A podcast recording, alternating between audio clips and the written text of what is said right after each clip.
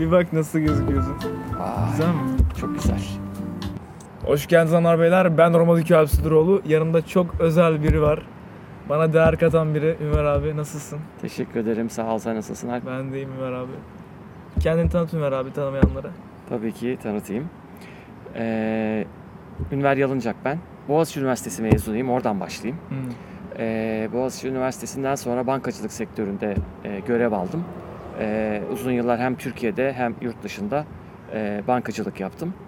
Özellikle hazine tarafında e, daha fazla sorumluluk aldım. Hazine e, kısmını yönettim. Hı hı. Ee, sonra Türkiye'de, e, Türkiye'ye döndüğümde e, sigortacılık sektörüne geçtim. E, orada da e, işte 15 yılı aşkın süredir sigortacılık sektöründe e, çeşitli sorumluluklar alıyorum.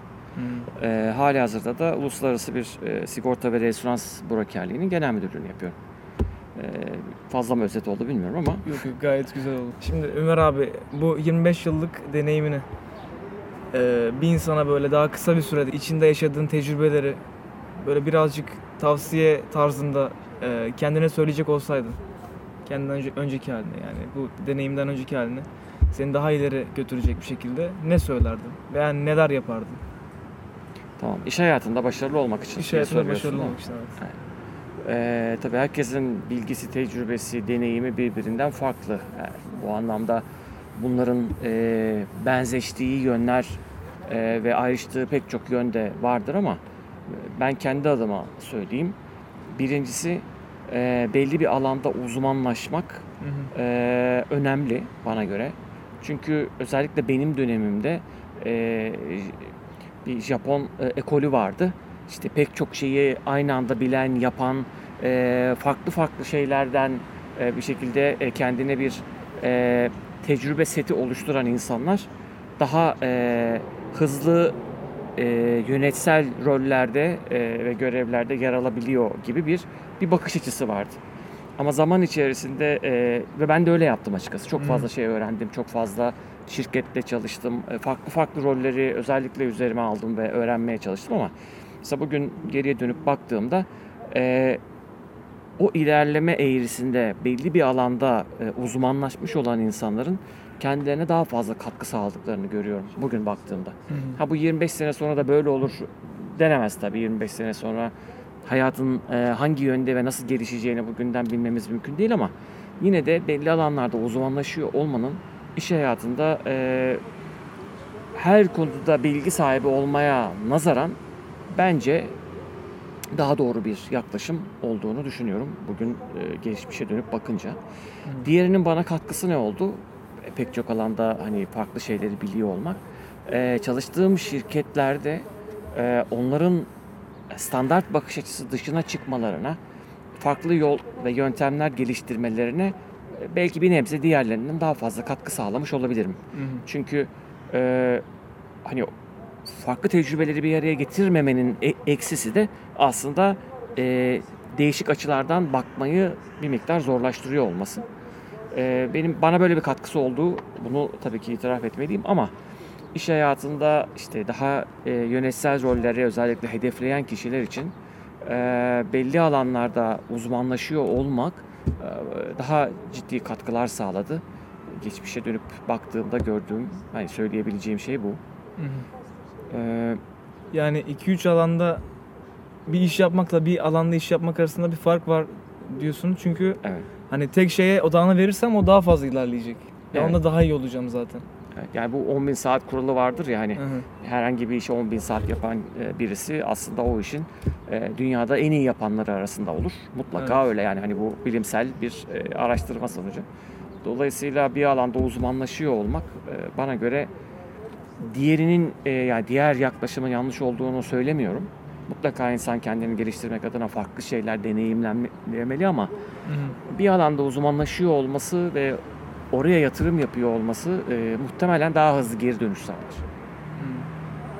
Yani şu anda bir insanın en yani en kısa zamanda en büyük sonucu alabilmesi için bir alanda bütün e, emeğini sarf etmesi gerekiyor bütün. Yani evet odaklanmak odaklanması. önemli. O alanı derinlemesine öğrenmek önemli. Tabii ki alanın ne olduğuna da bağlı. Hı hı. Yani bu alanın eninde sonunda ilgi çekici veya işte bir şekilde kariyere dönüştürülebilir bir alan olması da lazım. Evet. Ee, öyle bir alan değilse tabii ki olmaz ama kariyere dönüştürülebilir bir alan ise mutlaka karşılığını alıyor. Yani bu 10 bin saat kuralı mutlaka işliyor yani. Peki bunun dışında yani e, yani katabileceğiniz herhangi bir özellik var mıydı? Yani mesela tek bir şeye odaklanmak dışında ne yapsaydınız daha efektif olurdu yani şu an için? Ee, bir diğer mesela önemli nokta e, kişisel network'ünü mümkün olduğunca geniş ve canlı tutmak. Ee, ben çok sosyal bir adam sayılmam. Tanıyorsun zaten beni. ben daha böyle hani e, kendim kendi dünyamda bir şeyleri geliştireyim, büyüteyim, ondan Hı. sonra insanlarla paylaşayım yaklaşımda biriyim ama e, doğrusu bu değil. E, bir Tam tersi. eşleri. E, mutlaka kişisel network'ünü sürekli genişletmeye çalışmalı insanlar ve onları da canlı ve sıcak tutmaya çalışmalı ve samimi de tutmaya çalışmalı. Hani yapay olanından da bahsetmiyorum. Sonuçta bugün sosyal medyada herkesin, çoğu insanın binlerce arkadaşı var. Hani Evet. ama onların herhangi bir e, iletişimi e, olmadığı için bu insanlarla Hı hı. e, onların kişiye kattığı e, işte katma değer çok sınırlı oluyor. Benim bahsettiğim network bu değil. Bu gerçekten hani fark etmez hangi seviyede, hangi tecrübede, hangi rolde olduğu kendi kişisel network'ünü mutlaka genişletmeye çalışmalı ve insanlarla bu samimi iletişimi sürdürmeye çalışmalı. Çünkü herkesten öğrenecek çok fazla şeyimiz var. Hı. Özellikle iş hayatında ve kariyer gelişiminde e, hiç ummadığımız birinden çok önemli yardımlar, faydalar, destekler görebiliyoruz. Ama bunun için mutlaka o network'ü e, yaşatıyor olmamız lazım. Yani buna Evet. aktif olarak zaman ayırıyor olmak lazım. Hiç kolay bir şey değil. Gerçekten zor. E, ama hani çok önemli. Çok önemli. Evet. Zaten şu anda yapmaya amaçladığım şey de o birazcık. Evet. Yani ulaşamadığım insanlara yani böyle bir amaç aslında birazcık bahane gibi ama yani böyle şeyler yaparak network'ü art- arttırmak hani sonra da hani benim ona faydam olur, onun bana faydası olur. evet. Önemli olan zaten bir şeyler öğrenmek herkesten yani. Doğru. Yani iletişim kanalı açmak önemli. O kanalı da e, sürekli canlı ve sağlıklı bir şekilde devam ediyor şekilde tutmak lazım. Hı hı. E, aksi takdirde dediğim gibi yani hani kağıt üstünde hani 250 bin kişiyi takip ettiği birisi olmak e, çok önemli. Hı hı.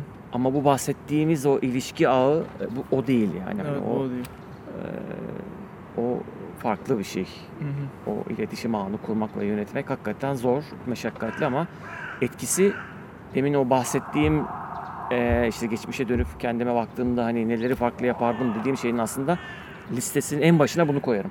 Hı. Bu network konusunu Network. koyarım. Bu hepsinden daha önemli. Yani ilişkiler en önemlisi Evet. aralarında okey. Peki bu iki şeyden başka bir şey var mı? Yoksa sadece hani bu ikisi en önemlisi hani bunları yapsaydım şu an çok farklı olurdu diyor musunuz? Ee, ya o kadar siyah beyaz konuşmak mümkün değil. Çünkü ben şans faktörüne de çok inanıyorum. Yani Hı. doğru zamanda, doğru yerde olmak, doğru fırsatla karşılaşmak bu her zaman insanın elinde değil.